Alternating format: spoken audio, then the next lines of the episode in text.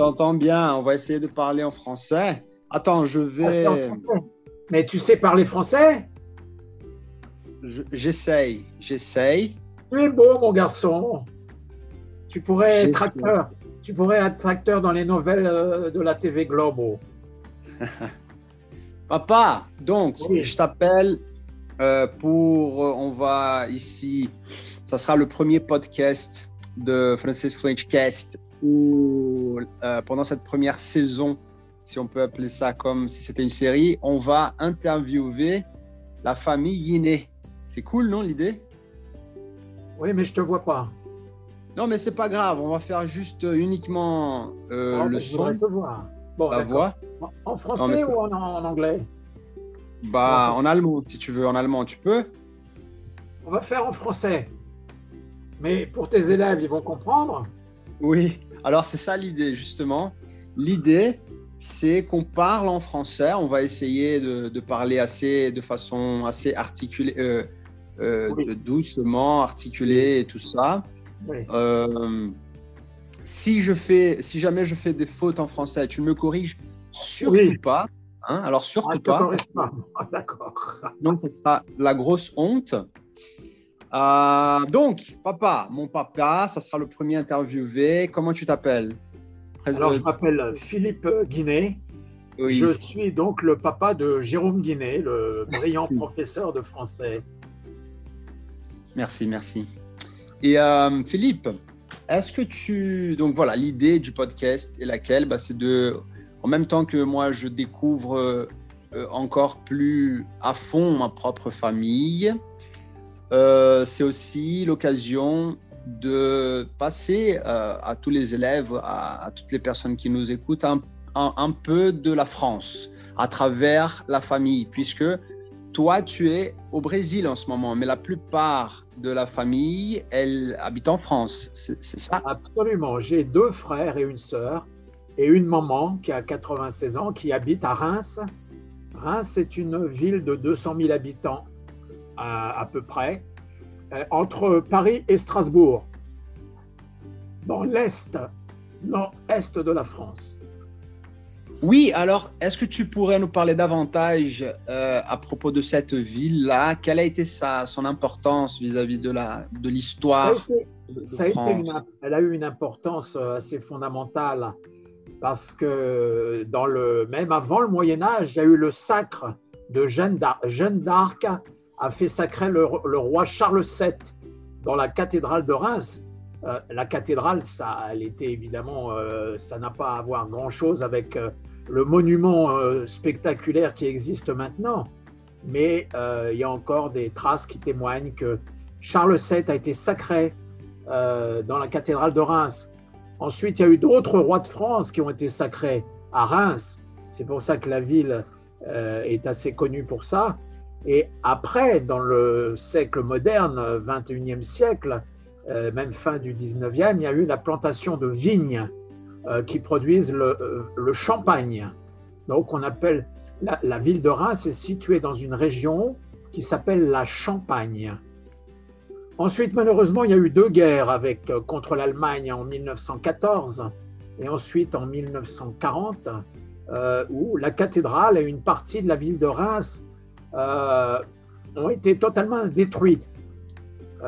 donc c'est pour ça que mon, que mon, grand-père, que j'ai pas connu, qui était architecte dans une autre région de la France, est arrivé après la guerre euh, pour, euh, comme il était architecte, il y avait beaucoup de travail de reconstruction.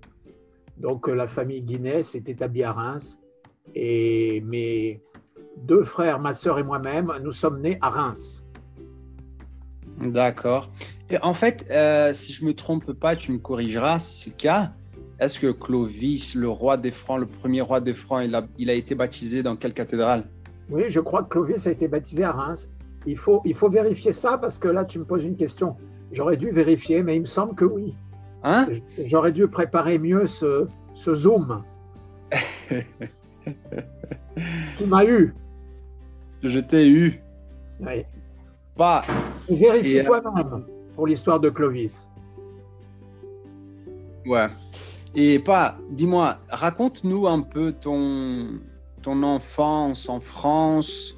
Raconte-nous comment, comment, se passaient tes vacances, où est-ce que tu passais tes vacances et qu'est-ce que de ton enfance te, manque le plus Qu'est-ce que tu aimais faire le plus en tant que petit garçon français? Des bêtises. J'aimais beaucoup faire des bêtises, surtout à l'école. J'étais un élève assez dissipé.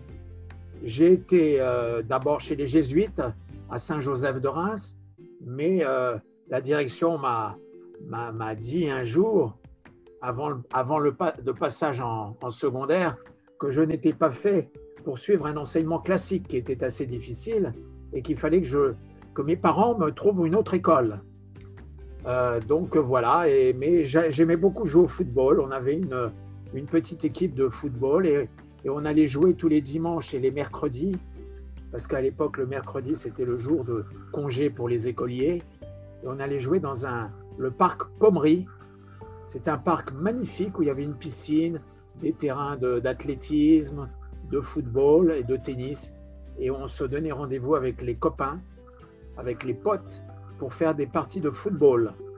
À l'époque, le stade de Reims, c'était un peu comme le Flamengo ici à Rio. C'était très connu, il y avait des joueurs euh, qui ont affronté l'équipe du Brésil en 59, en 1959, et le Brésil a gagné 5-3. Il y avait des joueurs très connus comme Juste Fontaine, euh, Raymond Coppa, Piantoni, euh, qui ont affronté donc les, meilleurs joueurs de l'époque, Didi, Vava, voilà. Je crois même qu'il y avait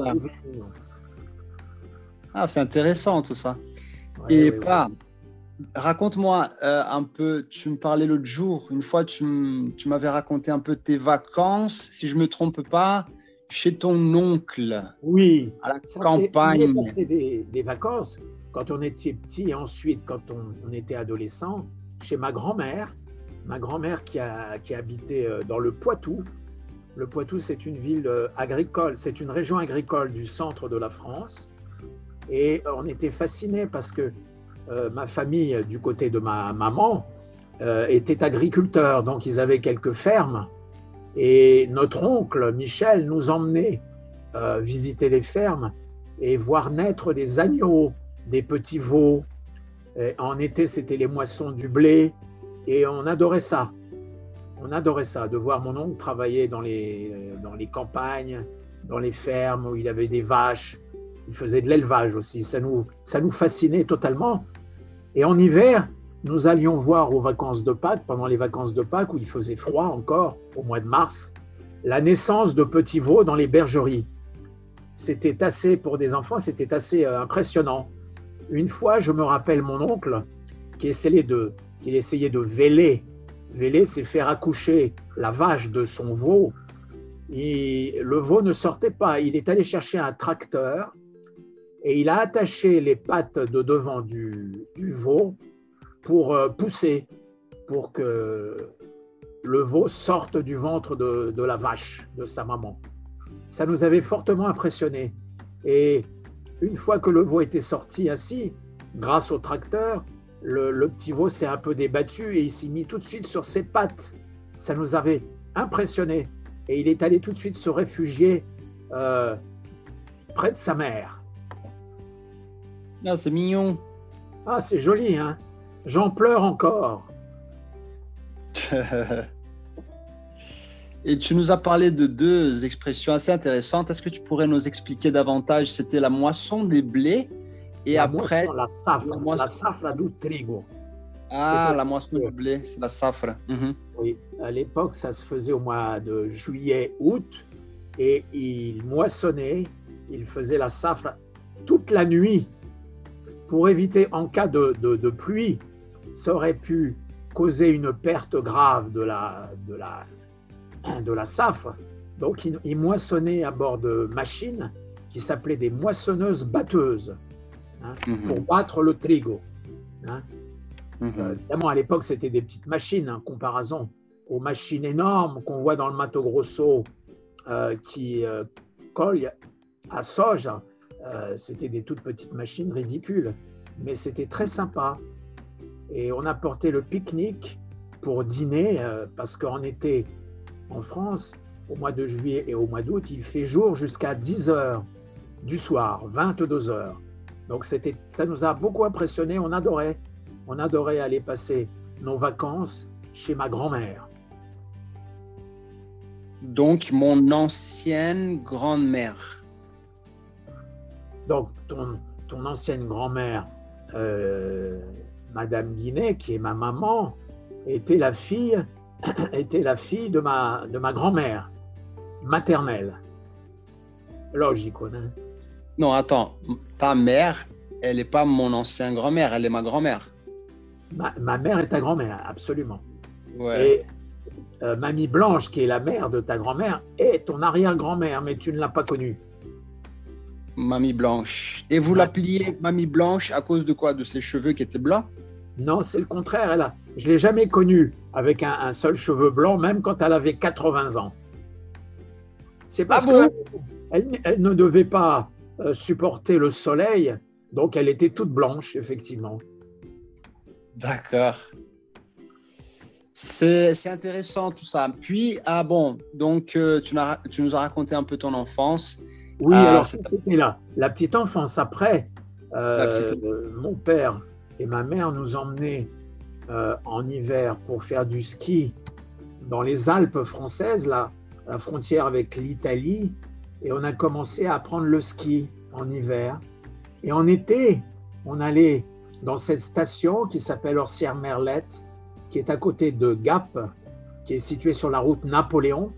C'est une route que Napoléon a empruntée pour aller euh, conquérir euh, l'Italie. Et euh, en été, on allait passer les vacances dans cette station où on faisait beaucoup de marche à pied. C'était très sympa aussi. Mais là, on était adolescents déjà, on avait 14-15 ans. D'accord. Ah, tu étais assez sportif quand même comme jeune, jeune garçon. Très, très sportif, bien sûr. Et aujourd'hui, tu penses l'être encore ou c'est fini? Ah, Beaucoup moins mais j'ai appris la natation. Là, à Rio, je suis dans un club euh, de natation et il y a quatre mois, j'ai appris à nager avec un professeur et là, je commence à, pouvoir mettre la tête sous l'eau. Alors qu'avant, j'avais jamais mis, je n'aimais pas mettre la tête sous l'eau. Ensuite, avec Andrés, ma femme, on, fait de la bicyclette, bike. Jusqu'à Rio, c'est sympa pour faire de la bicyclette.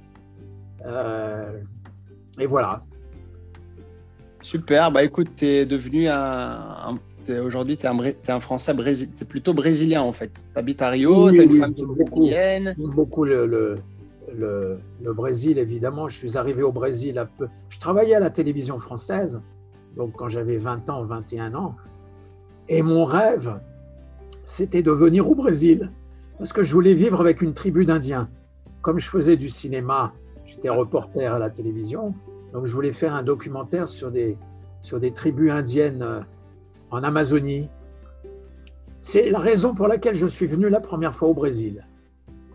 Hmm. donc ça te faisait rêver l'idée de, de, vivre parmi les Indiens? C'était à l'époque, dans les années 70, c'était euh, euh, l'époque un peu hippie, et les jeunes européens, américains et même brésiliens, leur rêve c'était de voyager, Hein, de sortir de leur, dans leur pays pour connaître d'autres cultures. Et, moi, vraiment, les, les Indiens à l'Amazonie, ça m'attirait ça beaucoup. Voilà. En fait, de, de tous tes frères, tu étais le plus. Est-ce qu'on peut dire que tu étais le plus aventurier? Ah oui, c'est sûr, c'est sûr. Mon, mon, jeune frère Benoît, qui est ton oncle, il, il n'est jamais sorti de sa ville natale, de Reims. Attention à ce que tu vas dire parce que, parce que Benoît, je vais l'interviewer. Je pense que ça sera le prochain d'ailleurs. attention à ce que tu vas raconter, hein, Philippe. Je suis bien conscient, je ne veux pas me fâcher avec mon frère, mais c'est un compliment. C'était pas du tout une critique. Chacun euh, a mené sa vie comme euh, il l'entendait. Et mon frère Benoît, il a voulu offrir à sa famille une très bonne qualité de vie. Et à Reims, il y a une excellente qualité de vie pour les familles pour des enfants parce que c'est une ville riche grâce au, champagne. Et donc, euh, ces enfants euh, faisaient beaucoup de sport. Il y avait des, il y a des clubs de sport à Reims. Il y a une campagne qui est très belle. Donc, il a voulu offrir à sa famille une qualité de vie. dans sa profession, je me rappelle qu'à un moment, on lui avait fait une proposition pour aller habiter à Paris. Il aurait eu une promotion professionnelle, il a refusé. Il voulait rester à Reims pour garder euh, sa vie euh, euh, qui était très très agréable et qui était focade, qui était axée sur la famille. Hein. Ok, on peut dire basé peut-être, basé sur la famille, concentré sur la, famille, axé sur la famille. D'accord. Bah écoute, les détails de... Ta tante, ma sœur Anne-Françoise aussi est restée toujours à Reims pratiquement. Par contre, mon frère Patrice, euh, qui a deux ans de différence avec moi, il, est allé, il voulait aller habiter dans le sud de la France, en Provence. Il est ingénieur agronome et il est allé s'établir euh, près de Avignon. Très bien. Alors tous les détails de la famille, on, les aura euh, de façon personnelle. Enfin, je vais interviewer chacun d'entre eux, ça sera super intéressant. Mais revenons à ton histoire donc avec les Indiens. Donc tu es devenu un journaliste et tu voulais caméraman, journaliste, caméraman. L'image me fascinait beaucoup, aussi bien la photographie que la peinture ou le cinéma ou la télévision. Et donc je suis mhm. parti pendant deux mois dans une tribu qui s'appelait, parce que je pense qu'elle ne, je suis pas sûr qu'elle existe encore, qui s'appelait les Waiwai. C'était à la frontière du Roraima avec le Venezuela. Et nous sommes restés à l'époque en 79 deux mois dans cette tribu euh, pour documenter sa vie, euh, le changement de sa culture, parce qu'il y avait des missionnaires américains qui euh, leur a porté la Bible. donc on a documenté leur transformation culturelle aussi. C'était à l'époque des invasions des chercheurs d'or. Rappelle-toi, c'était à l'époque de Sting avec Raoni, qui s'intéressait beaucoup à appuyer le démarquage des terres indiennes. Hein? Euh, donc on a documenté tout ça, donc c'était en 1979. D'accord. Et est-ce que tu pourrais nous raconter euh, un souvenir qui t'a beaucoup impressionné à ce moment-là? Oui, c'est que quand je suis rentré après deux mois d'Amazonie, ma fiancée de l'époque m'avait abandonné. Elle t'avait plaqué? Elle m'avait plaqué parce qu'à l'époque, il n'y avait pas de téléphone cellulaire, il n'y avait pas de portable. Donc, impossible au milieu de l'Amazonie de pouvoir lui téléphoner. Donc, quand on est rentré après deux mois, deux mois et demi, il n'y avait plus personne chez moi. Elle était partie avec un pauliste. Ben, elle s'est dit que tu es parti avec une indienne, donc elle, elle est partie avec le pauliste. C'est bien possible. C'est bien possible. Mais comme les Indiens étaient devenus des clench, c'était assez difficile d'aller euh, d'aller flirter avec les Indiennes. On aurait pu prendre une flèche dans les fesses. Oui, alors ah, euh, justement, tu m'avais raconté, je pense, quand j'étais petit, si je me souviens bien, d'une euh, anecdote où tu dormais et tu étais dans un hamac et euh, tu t'es levé. Raconte-nous cette histoire. Tu les Indiens nous avaient construit une maloque. Pour notre équipe, nous étions quatre personnes. Et évidemment, une nuit, on a vu une, ces grosses araignées, là, en français on appelle ça tarentule, en portugais c'est euh, caramanguejo, hein, euh, un nom comme ça. C'est la grosse araignée velue noire. Oui, je pense que c'est araignée carangueja ou alors armadeira. Armadeira, je ne savais pas En français c'est tarentule. Et en fait, c'est pas une euh, araignée mortelle, elle n'est pas vénéneuse. Mais on a eu très peur, on est sauté. On a sauté de nos hamacs et on est parti, on a, on a sorti, on est sorti de la maloque, qui était une maloque petite pour nos quatre euh, hamacs. Et les Indiens ont entendu nos cris, ils sont arrivés et ils ont commencé à, mourir de rire. et du coup? Et du coup, ils ont tué l'araignée la, et on est, on est parti euh, se recoucher dans nos hamacs parce que le lendemain, il fallait se lever tôt pour aller filmer, une, euh, pour accompagner les Indiens qui partaient à la chasse. Hein. ils, allaient chasser les, macaques pour pouvoir euh, manger de, la viande, protéines. D'accord, carrément. Et vous, euh, est-ce que toi, tu as mangé de, des singes alors? Oui, des, des jacarets aussi, des, des, queues de jacarets, des singes, des oiseaux, des, bien sûr, des perroquets. Des crocodiles. Des, viades. Ah, t'as mangé des viades? Oui, mais c'est pas ce que tu crois. C'est un animal qui ressemble un peu à, une biche. On fait les jeux de mots là, euh, bilingues, bilinguistiques. Il, faut, il faudra que tu expliques à tes, à tes élèves. Il n'y a rien à expliquer là. C'est mieux de ne, de ne, rien expliquer. Mais je pense qu'ils comprennent. Parce que... Non, mais je pense que toutes les personnes qui nous écoutent là en ce moment, je suis sûr qu'elles nous comprennent. On parle assez doucement. Toi aussi, tu parles, tu parles doucement, bien que. Est-ce que tu penses, papa, que tu, euh, à force de, de, vivre au Brésil toutes ces années, tu as pris un accent en français? Non, non, je pense pas. Par contre, j'ai pas perdu mon accent très fort en brésilien, en portugais. Non, mon accent français, euh, il est normal. Il y a des mots en français que j'oublie un peu. Parce que je parle, je parle évidemment euh, beaucoup plus souvent le portugais que le français. Parle-nous un peu en portugais pour voir. Si, então eu tenho muito prazer de uh, falar com os alunos do, do G, do Jerome. Eu, eu acho que o Jerome é um, um professor fora de comum.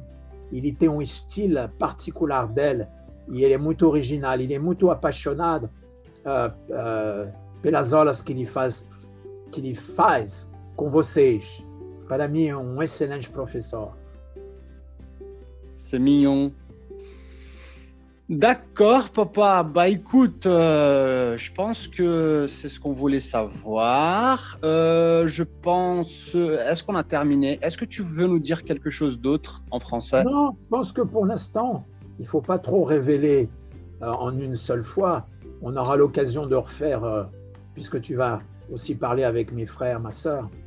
on aura l'occasion, je pense, de poursuivre une conversation. Là, on pourra rentrer un peu plus dans les détails. D'accord, très bien. Et euh, je pense que je vais appeler euh, le prochain interviewé sera donc Benoît, mon oncle, ton frère. Et euh, est-ce que qu'est-ce que tu penses que je que je pourrais bien lui demander comme question intéressante? Ah non, ça c'est à toi de, de, trouver les questions. Tu connais un petit peu ton oncle? Ouais. donc tu, tu, lui poses des questions qui te viennent comme ça. Je vais pas te, te dire, je vais pas t'orienter euh, en ce qui concerne ce sujet. C'est toi qui, qui imagines les questions. Non, d'accord. Avec la, connaissance que tu as de, de, Benoît. Non, mais je sais, mais justement, puisque tu le connais mieux que moi, parce ah, que c'est Je peux te donner une une orientation. Benoît et Catherine, sa femme, et d'ailleurs tous ses enfants, ils adorent la montagne. Ce sont des passionnés de montagne aussi bien le ski en hiver le ski de fond, les randonnées en raquettes de neige, euh, que l'été, où ils font beaucoup d'ascension, d'alpinisme, euh, de choses comme ça. Ils adorent ça. Donc tu peux m'orienter sur la montagne, sur les Alpes. Ok. D'accord. Bah écoute, papa, c'était. Patrice, la même chose, évidemment. Lui, Patrice, euh, la chose qu'il aime beaucoup, c'est l'agronomie.